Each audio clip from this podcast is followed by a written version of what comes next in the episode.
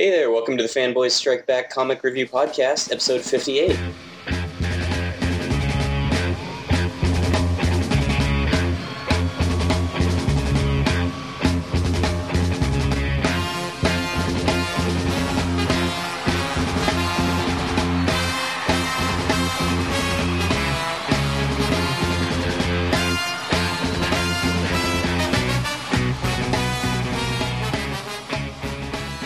Welcome to the Fanboy Strike Back Comic Review Podcast. I'm David, I'm Eric.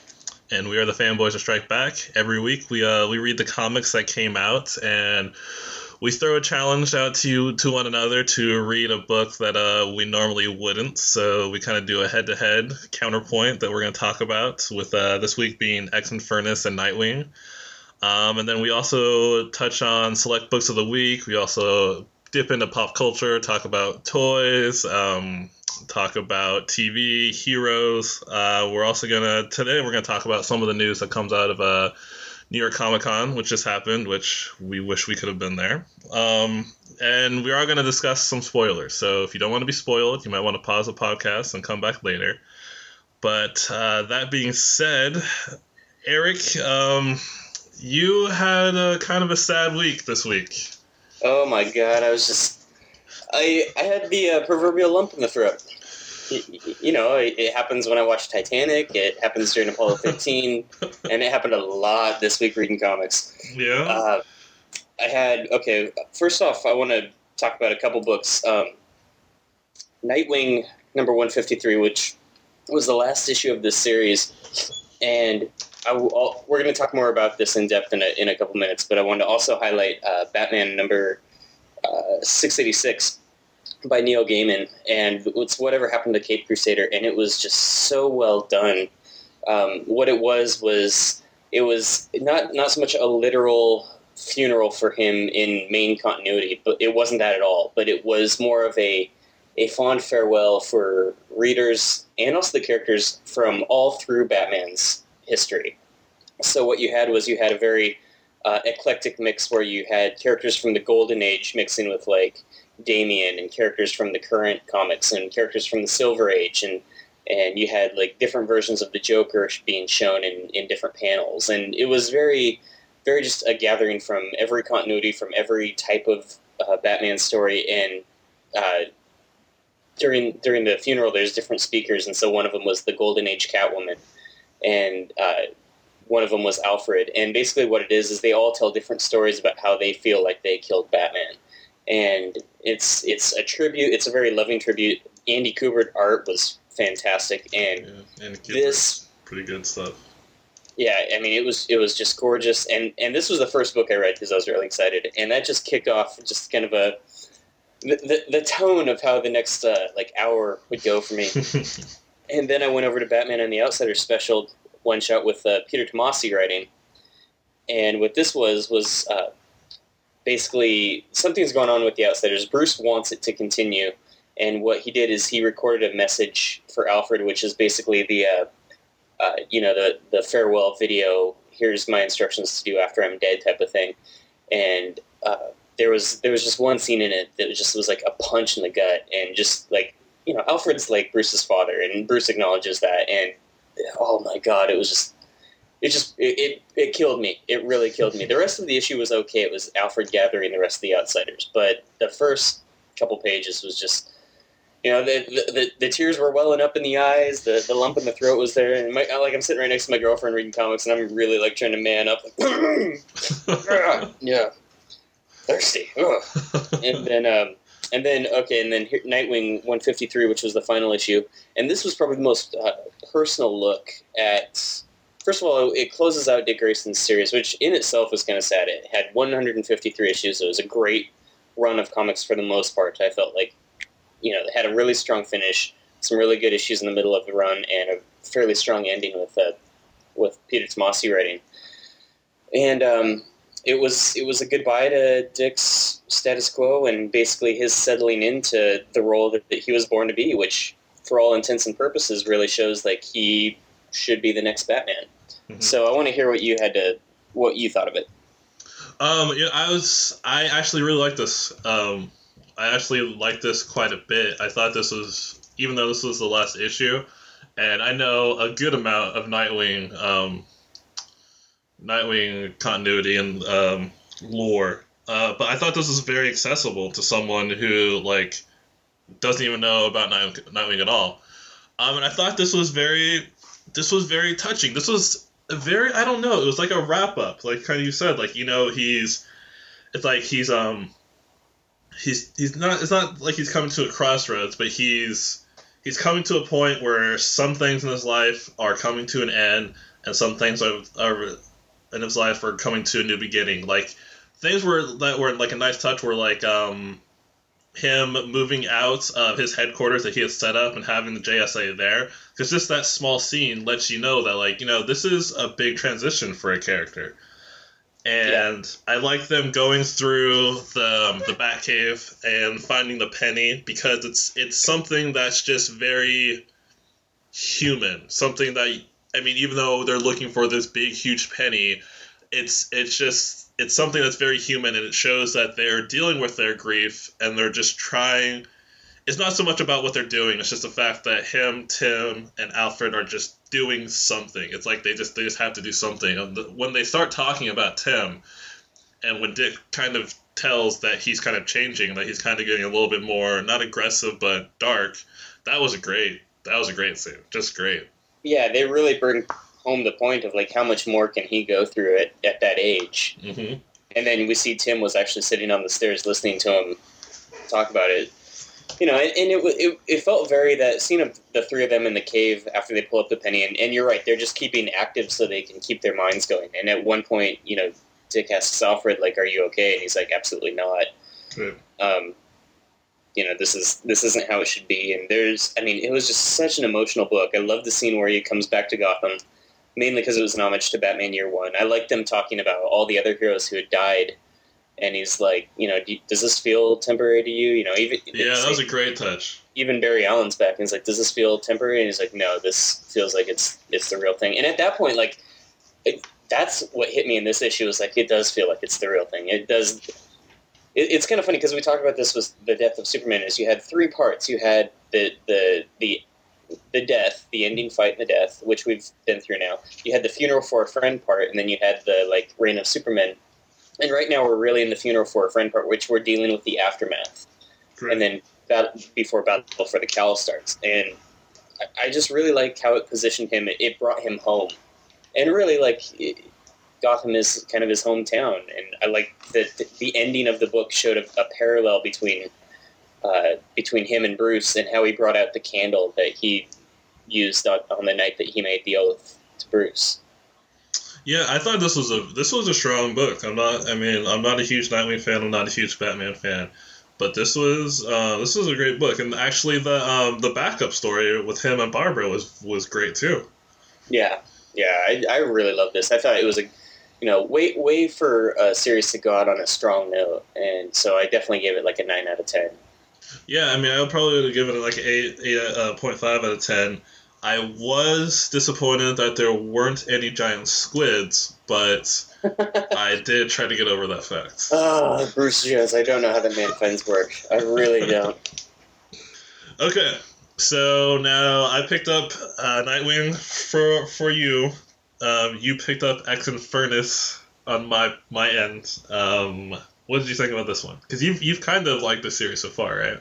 I have. Um, it's definitely a little bit more out there than most X Men stories that I prefer. Like this is way into the the demon, you know, portion of it. Which it, apparently X Men have their foot have had their foot in this type of realm for a while. Yeah, Limbo and Belasco. Yeah, that's Yeah, which th- there's a lot of references to things that I don't know, but like I'm I'm getting it, and it's not it's not terribly dense or anything. Like it's actually something that you know with a basic knowledge of X Men you can pick up. Like I know about Illyana and I know her relationship to the team and, and why they're going there. Mhm. But I mean this this had a lot of nice moments in it. I don't think the story got moved very far, but like seeing Wolverine take out all those demons is you know.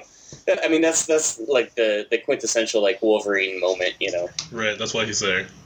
Exactly, but I mean, it was it was good. I liked seeing uh, Colossus and Wolverine take out the younger X Men at the end when they were possessed. Like that was like, oh shit, type of moment. Yeah, that was that's true. I, I think this has been a good story. I think the art's really good. I think the art is very dark and gritty, but at the same time, the way like the way that Pixie is drawn is that it's very dark and gritty, but you can tell that there is this kind of innocence about her. So the art I really like. Um, I really like Nightcrawler as a team leader because I've always liked like Kurt like that. There's a point where they have to get to Belasco's castle, and Kurt just can't teleport them uh, that far, but he just kind of has to dig deep and do it, and he passes out when he, when he gets there. And I was just, that, I thought one, that was one of those just kind of the rousing moments because I'm a big fan of Kurt. I just don't know. I, I, there's only one issue left, so I don't. I'm not sure if this is gonna wrap up. I mean, this it has to wrap up, and it has to bring Illyana back because if if it doesn't, then there's no point for the story. So I think Yeah. that's my only concern right now, and because I'm not even sure if we're going to see that. I feel like um, it might wrap up with uh, maybe she will come back, and it can do that because if she does that with a maybe, then I think the story will not have been worth it.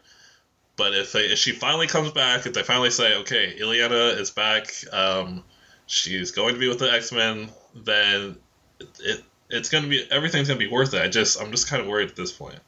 It like would be see her back like on the team because she's been away for a while, hasn't she?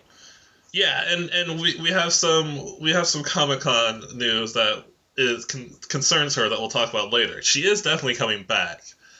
I, I just hope that this is the way she does it. But we'll get I guess we'll get into that a little bit later. Okay. Uh, overall, I thought it was I thought it was like a it was a solid book. I give it like a seven out of ten. Like you said, nothing really happened. Um, it was an enjoyable book, but the story didn't move at all. Yeah, that's the thing. And for only a four issue miniseries, I feel like you really have to. Uh, you can't spend much time dilly dallying, which would I was kind of surprised to see in this Mhm. book. But you're right, the art was wonderful. It it has kind of a. It's not realistic, but at the same time, I don't know. It's it's not overly cartoony either. It's it fits somewhere in the middle. I I give it the same, about a seven out of ten. Um, Green Lantern Corps number thirty three. I it looks like our good buddy Kyle Rayner is in love again, and I don't know if I can handle this anymore. This woman has a target on her back already. I want my friend Kyle to be happy more than anything, and I just know it's not going to work. Nope. I, I mean, you, you, it's Kyle Rayner. I mean, that's the thing. Is like as soon as he kissed her, like she's dead. Every every woman in the DC universe should be just horribly afraid of that guy. It's, it's like the plague. Pretty much. Uh, but no, I thought like, but like this was a book for old school Kyle fans, like It through and through. really This was. was. it really focused on him.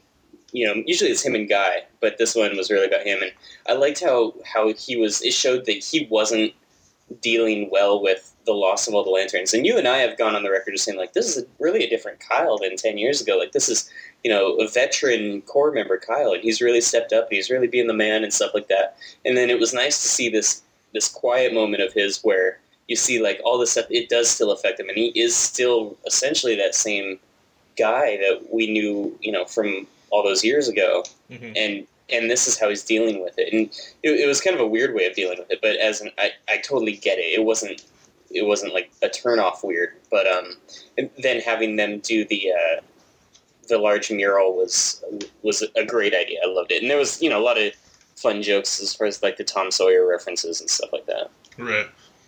Yeah, you know how um, a lot of people talk about how the Green Lantern Corps is always cool, or like how the best part of the Green Lantern Corps or the Justice League is that when you see you see them eating in the cafeteria together, and so Mhm. just that just that idea is great.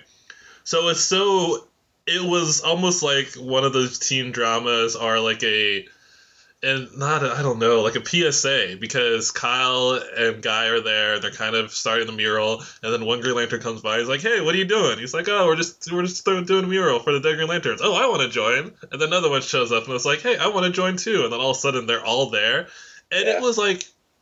I mean, it was cheesy, but it was it was real, especially with the fact of you know there have been so many people that have died, and if you think about Oa and if you think about the the devotion to the Corps, I mean, Kyle doing a mural like this and them wanting to help out is something that is just totally realistic. And so I totally was there. I totally bought into it, and I just thought that was a great touch. And I, like that's something that you don't really see in books, and I thought that was just your Yeah. boy Tomasi is rocking it this week with this and Nightwing. he is freaking everywhere. This Nightwing and Outsiders, like they they lined it all up to where it all came out this week, and um, what was I mean, it sounds cheesy. Like when you're just talking about like Mhm. you know one Green Lantern shows up and they paint a painted you know thing, and you know it does sound cheesy, but it was done really really well. And I like um, I like the scene with the new Ion too with uh, Sodam, Yep. and they had that like. Uh, Steve Buscemi looking like Sinestro Corps member, and his name was actually Buscemi spelled backwards, which I thought was funny. I It's that. like, wait a second, look at it, and uh, it was actually really interesting. And then uh, his mom comes out and just like something. Basically, was that the planet Daxam is the new headquarters for the Sinestro Corps, Yep. and that was really cool. I, li- I like that. Yeah, I like so much of the stuff that he's doing. Like the fact that Mongul is now saying that he is um he's going to lead to the Sinestro Corps, and Arkillo is like, no, you're not going to do that. So we're going to fight to the death, which is something that they those two characters will totally do. It's just it's it's just amazing that this book is just keeps on getting better. I just wait for it to be like, ah, okay, it's going downhill, but it doesn't. You know, and, and one thing Tomasi has done is he really makes us feel like a cohesive universe. Like he has, I don't want to say like that magic that Geoff Johns weaves over the normal book, but he definitely has some kind of like way about him. And he did this in Outsiders too. That you know, you really feel like one book connects with the other book. Yeah, no, for sure. You're you're absolutely right. Um, yeah, I thought this was great. This would have been a nine out of ten for me. I thought this was just a great, great book. Yeah, um, I'd probably go eight point five nine or nine out of ten. I it was just really really enjoyable, and what it did is it like reminded me again like why I like Kyle Rayner, Right. and so that was fun because I, I feel like we haven't seen that that part of him for a very long time, and so Yeah. just just to know that that's it, it's still there, it's acknowledged that like yeah he's he's an artist, he's a he's a guy who got lucky and made the best out of it, and it's it was really good. Yeah, you're absolutely right. I mean, I felt as in that not just thinking about it now, that might be why I enjoyed uh, enjoyed this issue so much, just because it was so it was so Kyle centric and so old school Kyle, and I yeah, um. I'm so glad to see that he's still being taken care of. And, and again, like um, like I, I like um Saratu. I think she's a great character, and I think her the dynamic between her and Kyle would be really cool. I just don't want to see her die. I know. Well, that's the thing is like, she is a great character. Like she's she had that really good like kind of um, dry humor on you know the in in the Lantern book so far where. You know, if she's on a team, she's you know she's a field medic. You know, she's a really strong, powerful female character, which it- it's great. She has a, a very, very good dynamic to the team, and I like how they talked that she had uh, never allowed herself to really become emotionally involved with someone, and then contrast with that with Kyle, who's just shut himself off completely because you know his girlfriends get put in fridge, you know, the, the refrigerator. So, Right. Or, yeah. Which did you see Origins? Noman's in the back there, and you saw Jade coming back. Yeah, that should be interesting to see how that factors into everything. You know, and, and I know it's been a long time, and I know I should probably let it go. But the second I saw, it, I was like, oh, she broke up with Kyle, Dude, I still have a problem with Donna Troy. just because of that. I still like I like Donna Troy, but there's some taint where I'm like, you broke Kyle's heart. uh, I, for some reason, like that, that taste has never washed out of my mouth yet. It's like, Ooh. So Yeah. So, I never- so which okay, hold on. Which one? uh, There was Alex. There was a fridge. There was Jade. There was Donna. Wasn't there another one, or was that just Uh, the three? it's the three of them. Um, there might have been. Okay, okay. He was there was Alex Donna because he went with the Titans for a while, and then she left, and and yeah, it was Jade after that, and then I think there was like a little romance in a miniseries with someone, but I don't think she Uh, died. yeah. But the worst was Jade because I've been well. Those two died, but then Jade, he went off into space and then came back, and she was like, ah, never mind. And then she died. Well, she had the she had the stranger in his shower. In his shower. That's right, in the shower. He came home. Oh, he's been through so much. Ugh. That's, that's why I don't like her. That's why I don't like it. Like, That's So- true. um, a book you are missing out on, my friend, and I I bet you'd like it. is GI Joe written by Chuck Dixon? I keep uh this is was this issue number two? Yeah. Uh, yeah, because issue zero, one, and two have come out, and every time I go to the store, I'm like, okay, I'm gonna pick it up, and every time I forget. It's um, I mean, it's it feels thick. Like it's a it's a four dollar book, and Chuck Dixon. I don't know if he's written much for Marvel, but he was responsible for like uh, Robin, Nightwing, Birds of Prey, all those books when they first started, and it was awesome. And uh, apparently, he's like really into kind of war stuff, and so Mhm. it it shows in this. But what we've got so far is we we haven't had any major developments, but what we've got is Snake Eyes has gone missing in action. We know Snake Eyes is kind of off doing his own own thing, but we don't get a whole lot of him, and we get a lot of uh, scenes of the GI Joe military base and the operation personnel. Like uh, they're doing a lot of. Uh, research and, and things like that that are uh, obviously going to become apparent later on in the story like they're developing new technologies and stuff like that and uh, what's fun is like there's a lot of the the code names and stuff like that and a lot of them like side characters i i don't remember at all but Yeah. like brainstorm brainstorm's in this a lot i'm like i don't remember brainstorm but man that sounds like it, it sounds like a gi joe but um, we had general, a little bit of General Hawk. We had uh, a, basically Snake Eyes taking down a uh, a convoy of, of arms, which was cool. And all like all we see is like a, a sword slash and this truck going over, and then we see this you know this black silhouette leaping across buildings in the in the distance. It's like Snake Eyes. Like that was yeah, awesome. I really want to get this book. and uh, we had a little something like Scar- basically like he's doing his own thing and it's he's informing scarlett and what i get so far is like scarlett's somehow in the loop about it but she's keeping her mouth shut to the rest of the joes and what we also get is we get someone who's we don't know it at first who it is but it's someone in a castle in some other country and he's basically brought in a device to GI Joe headquarters, and they don't know what it is. They're inspecting it, and they're doing all kinds of tests on it. And what it does is basically it, it while no one's looking at it, it hatches out these little robots. And this is so like a '80s cartoon, but hatches out these little robots, and we see these two people in the castle, like they're they're driving them around, you know, and they're looking at video and things like that. And then it comes across one of the Joes in a hallway and kills them.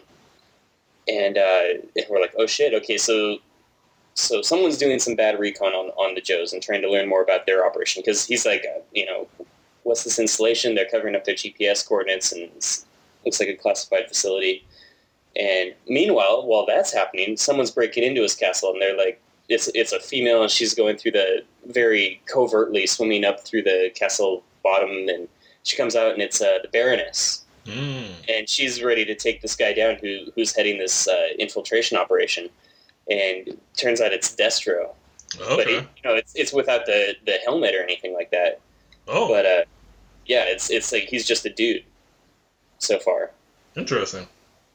Yeah, James McCullen. he- She comes out and she's got a gun pointed at him and uh, something like that. She she refers to him by Destro, and I was like, ooh, ooh, that's intriguing. The issue ends off right there, but there's a lot of intrigue. Like I I don't know what's going on a lot yet, but basically, like I'm still the, the book's still in that getting caught up to speed. Like here's here's the world we, we have set out. Here's the cast of characters, and we're getting little little bits and pieces. But the whole infiltration thing into GI Joe headquarters was really cool. Like the it feels like a GI Joe book with all the, the gadgets and the technology and, and the, the characters.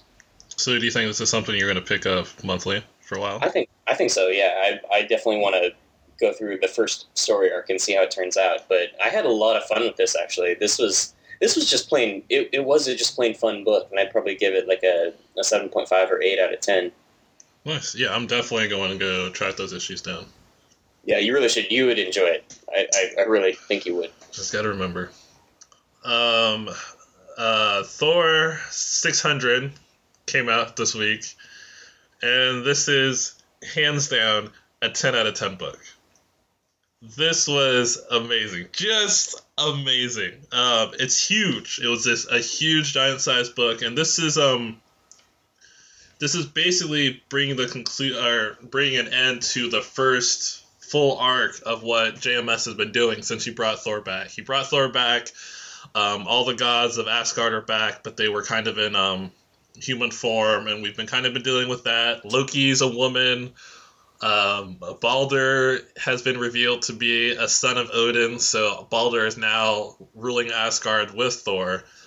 Um, the last issue was a great issue. Uh, didn't get to talk about it on the show, but it had just to do with Loki and the fact that Loki was planning some stuff and he went back in time and kind of did some stuff back in time to get what he wanted. And in this issue, you find out that he basically went back in time and he kind of. There's a point where Odin's father, uh, whose name is Bor, I guess, who's kind of the first king of Asgard, he died. And Odin had the the opportunity to bring him back, but he didn't. So Loki brings Bor back in um, the current age and kind of puts this spell on him so that when he sees the world, he sees it in this kind of hell, kind of like a truck looks like a demon, and normal innocent people look like demons also. And so it kind of freaks him out, and he just starts lashing out. So of course it's up to Thor to come in and save the day, and this this huge battle ensues. And it's it was this was a great book because you never see Thor really get his butt kicked, but he can like I mean he's having a hard time fighting this guy because this is like the original king of Asgard. This is basically his grandfather. Mm-hmm. Um, so how it works is that he, he's holding his own, but he needs some help. So he's he does the battle cry. He he starts yelling "Avengers Assemble," and who shows up but the new Dark Avengers? Oh, And he gets pissed. He gets pissed. He's like, "What is this?" He's like, "You know, this is blasphemy. What are you doing?" And um, Osborn shows up as Iron Patriot, and he's like, "You know, we're not going to deal with this right now." And he tells the Dark Avengers to basically take down Bor and Thor. So there's this huge battle going on already between Bor and Thor, and now the Dark Avengers are in it, and it's just um, Olivier Coipel is uh, drawing this. It's gorgeous, just gorgeous. Um, the Dark Avengers basically get their their butts kicked by uh, both um, parties, and it kind of comes down to it where Thor has no choice but to kill Bor. He has no idea who Bor is because Bor cannot be reasoned with, and he's just like, this guy is going to kill some people. He's going to destroy the world. I have to put him down. Puts him down, and magically, of course, Loki and Balder show up at that point and they see that and they're like thor what are you doing you just killed you know the the, the king of asgard and thor's like what are you talking about? And he's distraught. I mean he fi- he finds this out and he just starts just crying and breaking down. Um so loki is kind of like well you know i'm not sure what we're to do here because by asgardian law if you kill you know a king of asgard then you are banished.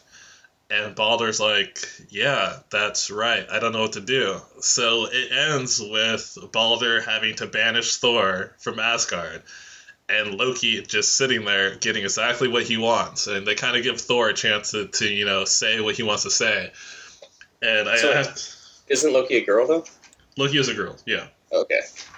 So Loki's still up there with Balder, and he's uh, Loki is um, just saying, "Okay, you gotta go." And Balder's like, "I have no choice. I, I do have to go." And he says, "You know, Thor, do you have anything to say for yourself?" And I have to kind of quote this. Um, he's like, "But what words do I have to say?" He's like, "I do, and at another time, at another place, I shall speak them, and I believe I know to whom these words should be spoken." And when I speak them, thunder and fire and darkness shall soon follow. And he's looking exactly at Loki when he's saying this, and I was like, "Ooh, I got, I got chills." so it's just like this big, huge, epic story that's coming to an end, and I feel like this is such a payoff from from reading the story since um, Thor came back.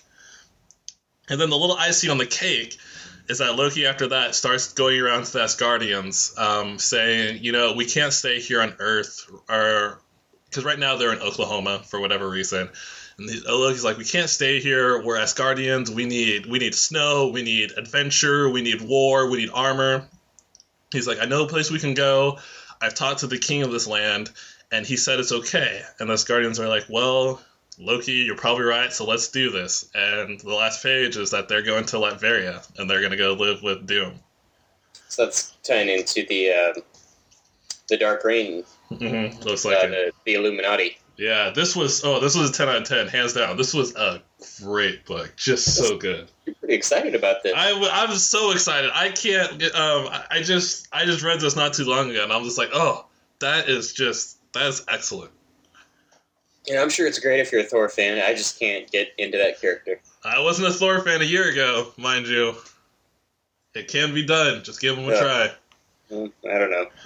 Uh, the last book that we want to talk about real quick, um, and uh, Eric, I hope you don't disown me as a friend because you just found out I am now a Thor fan. But I also have to say I'm, I'm beginning to come um, kind of a Legion fan too. Legion of Three Worlds number three came out, and I think I might uh, like the Legion. You know, I, I, don't, I don't Be I don't- gentle. Be I gentle. don't, e- I don't even know which Legion you're, you're talking about because there's three of them. One, you know, the, the Geoff Johns one, I can tolerate. I can tolerate them. Uh, the Silver Age one, it, you're out. yeah, and this is the thing. We're, we're just going to kind of talk about the end. And this was very confusing. This wasn't Grant Morrison confusing. This was just like, there's too many characters confusing. But That's I- its own type of confusing, by the way. Yeah. And, and I feel like, I don't know, I, I feel like that was kind of the fun. Because reading this, and it sometimes it can be a little bit cheesy, a little bit much with Sun Boy or whatever lad. But I, I kind of find like that's something that I'm, I'm interested in. Because there's all these characters.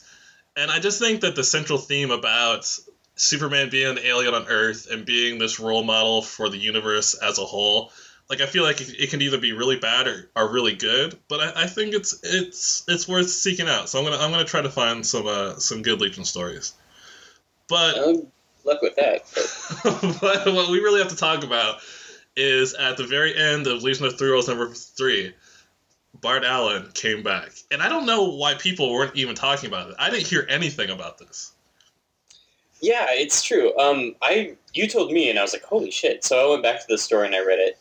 And um, first part, what I did enjoy, I did not enjoy all the legion, the three different legions, because I was doing the the thing where I'm looking around at the artwork. I'm like, okay, that's the t- you know that's the doppelganger of that. Who's the doppelganger of that? And that's you know there's seems like there's five of those. Shouldn't there only be three of those? And um, so that I didn't enjoy at all. Uh, I do always like the character of Brainiac Five hmm um, and Brainiac 2 for that matter, which uh, showed up in the uh, Legion book, not not to be confused with uh, Legion, Right. but L E G I O N.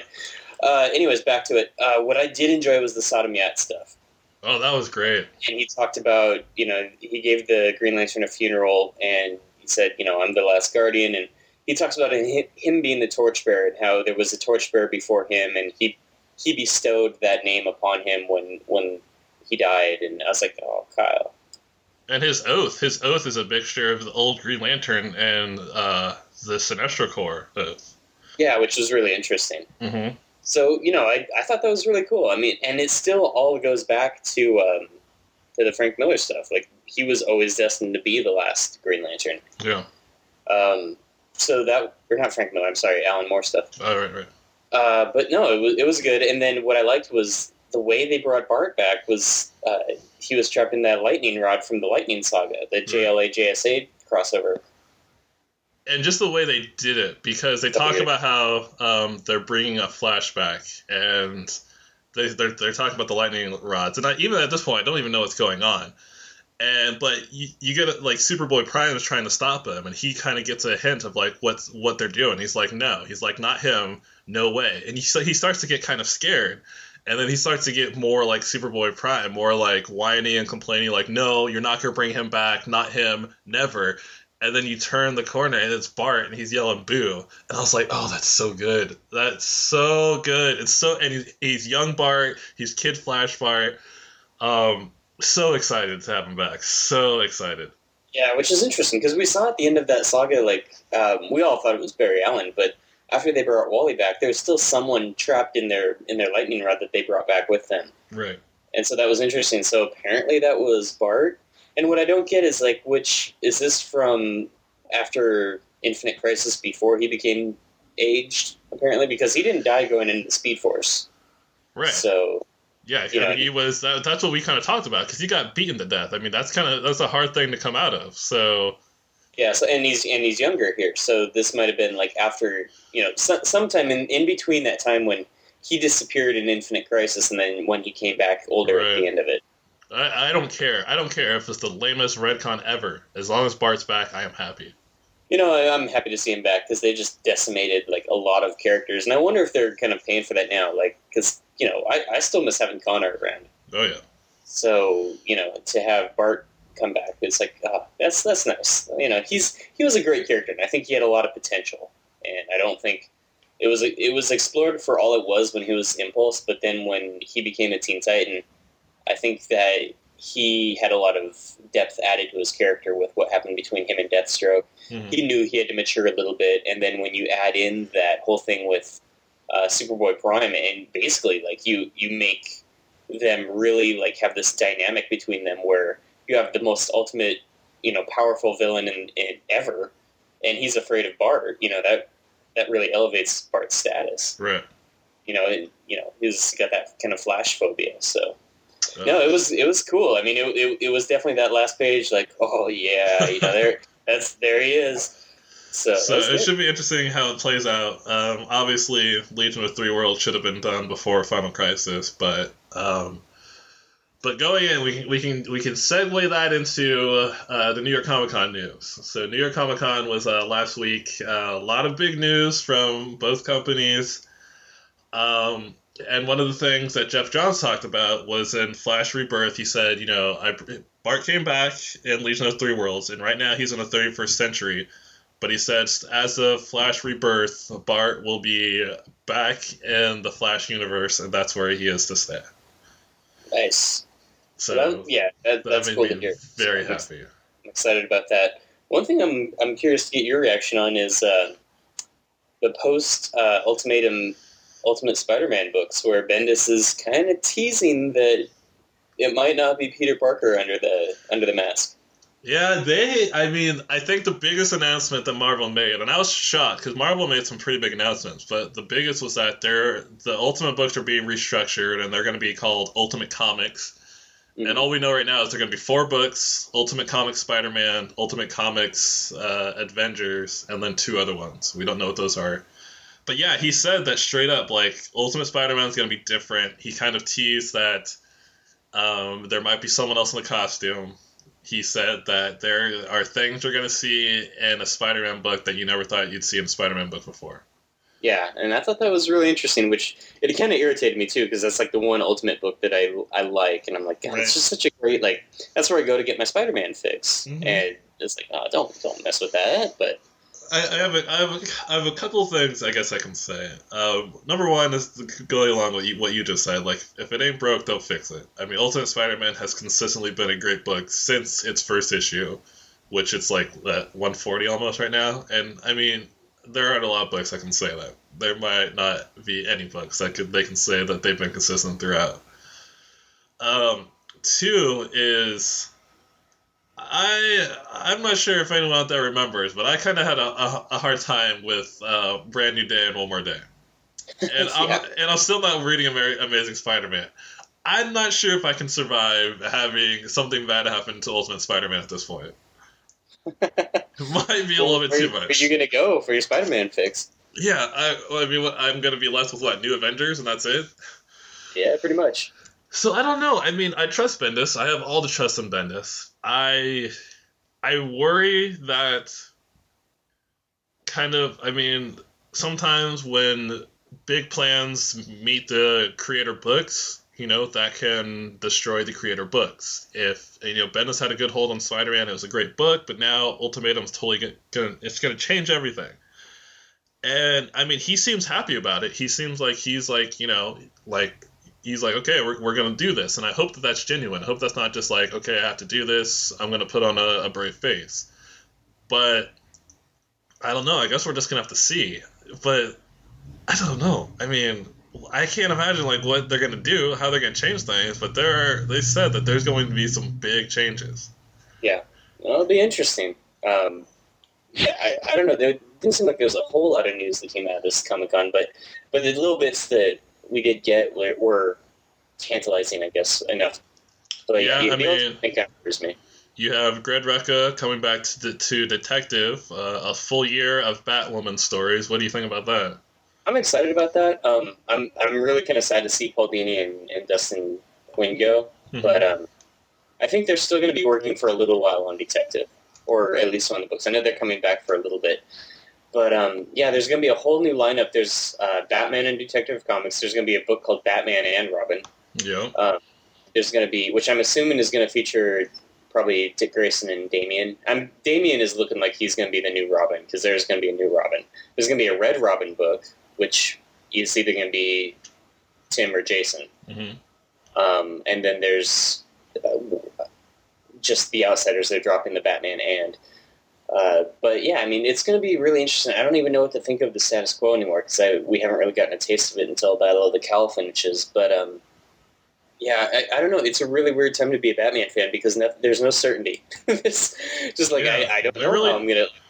I'm sure that the Greg Rucka stuff is going to be good, but you know, it's not going to be him writing Bruce. But you know, I like Batwoman. She she seems like a cool character so far from what I've read in 52, and I'm sure I will get to know her and like her better. Uh, you know, as as the issues go on with Rucka. Yeah, and I mean, I, I have to give them credit because while I may not have liked everything, I mean things are different. There, I mean, this is not going to be like something that's going to be like, oh, okay, it's going to be back to normal. I mean, this is a big shakeup.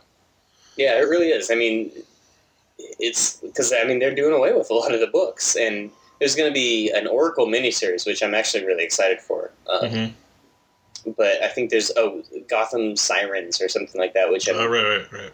so I think that's what's going to end up being her book. But I, I'm really curious about the Batman and Robin book because So, I- I are, is that going to be the Batman and Robin that we saw from what the first issue of RIP, probably? I think so, yeah. Which I went back and I, I bought the hardcover of that last week too, and I went back and looked at the artwork, and it's it's got to be Damian. Damian's definitely in it, and It can't So, be, uh, but I can't see. I I would assume that Dick's going to be Batman, and I cannot see Dick working with Damian. well, he's there was a da, da, in one of the Origins and Omens issues. I think it was the Night Nightwing one. Uh, they showed the uh, uh, you know little glimpses of over the next year, and they showed Dick training Damian in the cave with Talia watching. Wow, that is true. I do remember that. So I was like, oh, that that's got to be it right there. But I'm like, where's you know what's going to happen to Tim? And then what's going to is Tim going to reassume the Robin mantle at some point? Because I've never known any Robin to you know once they leave that role to want to return to it. Well, So- I mean, as as the resident Batman guy, if it's uh, would that be okay? I mean, if there was a constant change where Damian became the new Robin and Tim became something else, Red Robin. Um, you know, and this is to sound a lot like 1987 again, but like I I would definitely feel a little bit like how the fans felt when Jason took over when they redid Jason as as the the street tough kid, but I you know honestly Damian makes Jason look like a saint. so you think that? then, anyway, So you think compare. Damian needs to go? I don't think he needs to go. I think I think it'll be really interesting to watch him develop over the next year. I could be totally wrong, and they could bring him around. But you know, Tim Drake was created to be Robin, and he, I, I personally I have so much history in that character. Uh, Tim Drake is one of the reasons why I'm reading comic books today because I follow that character and I love that character. And But Yeah, don't you think Tim can move on just like Dick did? I mean, he has the same potential. Well, he does, but you know, I mean, Dick Grayson was Robin for forty years, Yeah, or, or close to it. You got to remember, and um, you know, Tim's been Robin for twenty, so I can't see them moving him on so, you know, that quickly. And I hear that he's not part of the Titans anymore either. Nope, he left the Titans, and uh, well, yeah, Dick left the Titans, and Tim left the Teen Titans. So I can drop those two books now. Yikes. So that's that's kind of good. Actually, Tit- good. Titans has been pretty interesting. Actually, uh, Teen Titans has been just god awful, and I'm not buying that anymore. but uh, but Titans has been pretty good. Uh, but I'm, I'm I don't think I'm going to be following them because basically I, I follow those characters to get the inter- their interactions with those teams. Right. But you know, it, it's kind of interesting. Like I said, it's a really big, or like you said, it's a really big status quo change up, and you know, I can't even gauge how how I can really respond to it without you know, I kind of really do have to take it like week by week and see how each of the books turns out. Like I'm just hoping they do it, and I think they are. Like they're putting you know Dini on it and stuff like, or not Dini, but uh, Rucka. You know they're they're they're putting talent on these books, and I'm excited about the Azrael book. There's a new Azrael coming out, Mm-hmm. and you know who's who who'd be excited about that? This guy. I think so I think you're the only one. I might be, but you know I liked. You know, back when Denny O'Neil and Joe Quesada did the original Sword of Azrael miniseries, and that was I really liked that. So if this is going to be anything tying into those old books, like I could I could really really get in line with that. So we'll see. Yeah, um, the only other news I want to touch on is there's some there some big um, X news, um, which we were talking when I was talking about with Illyana, is that they're actually going to bring the New Mutants book back, and this is probably something that's that's doomed to fail. But this is probably, I mean, this this might be the thing I was most excited about, um, just because I never thought I would see another New Mutants book. And the New Mutants, um, if you don't know, that was the first generation of kids who were trained at Xavier. So it's like Cannonball, Sunspot, uh, Doug Ramsey, Kitty Pryde was with the New Mutants for a while, Illyana. So they're going to give them a book.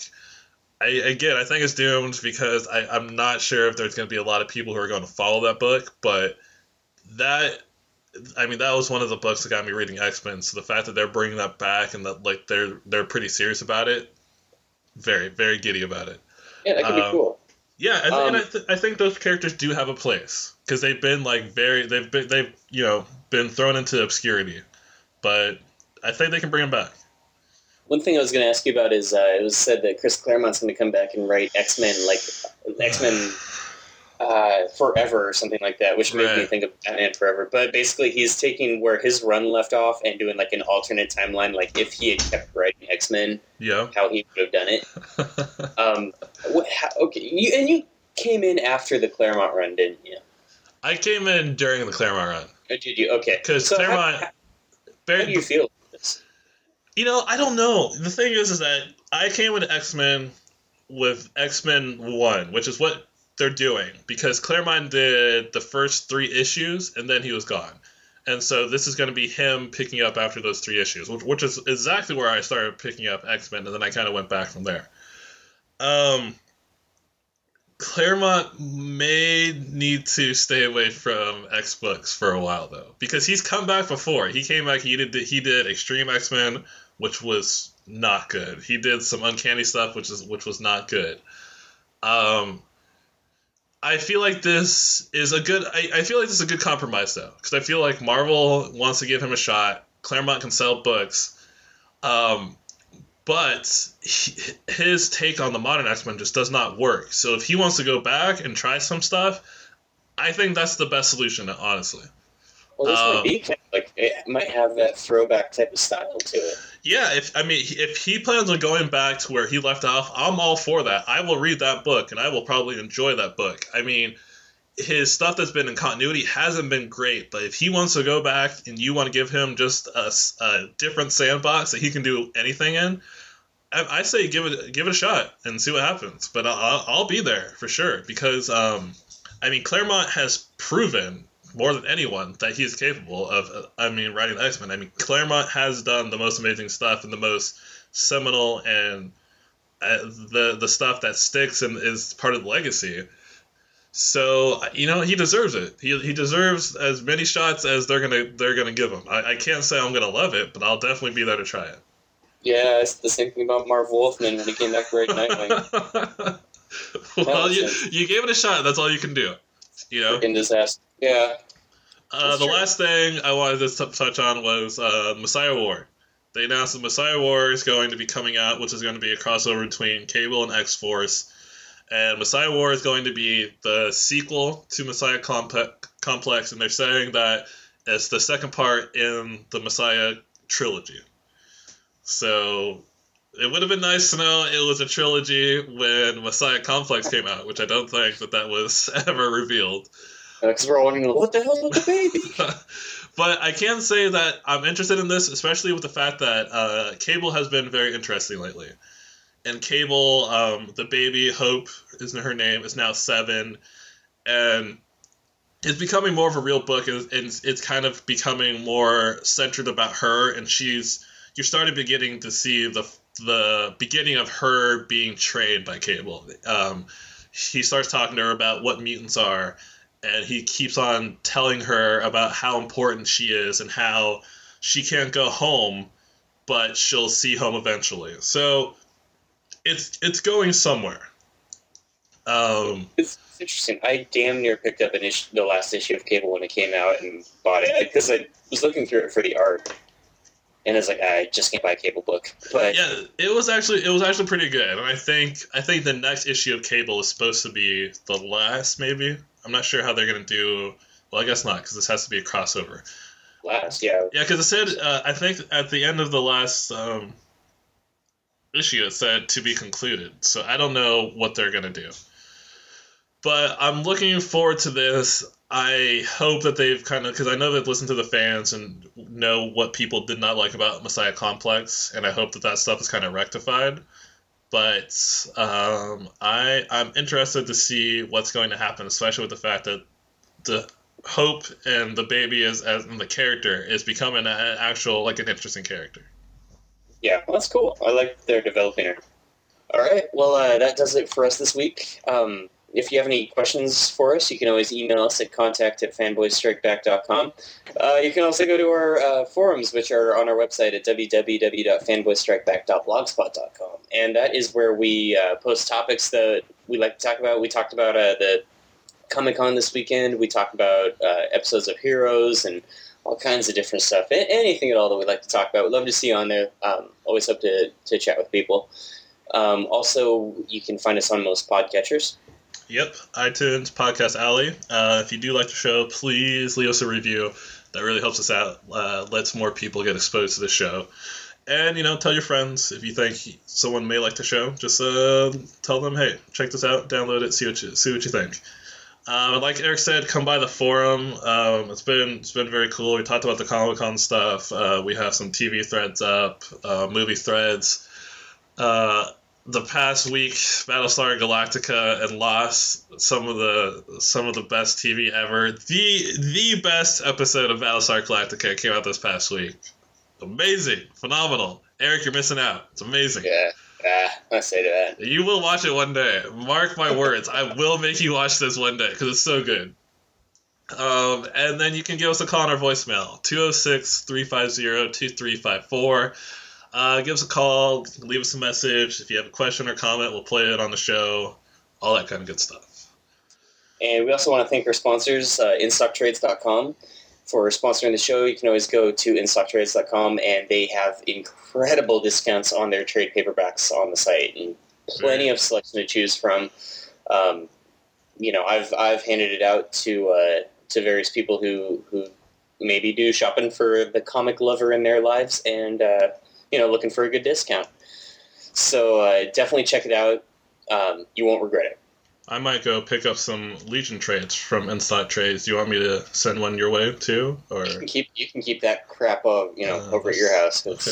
All right. Dude, Thor go, trades? Go. You want me to send you some Thor trades? You know, I, I challenge you. Go out. Besides the Geoff Johns Legion, go out. Try, just try and go out and find a good Legion story. I, I will accept that challenge, my friend, and I will get go. back to you. No, you, you go find it because I, I want to hear how this this turns out. All right. Well, that does it for us this week. Um, thanks for tuning in the show, and we'll see you later.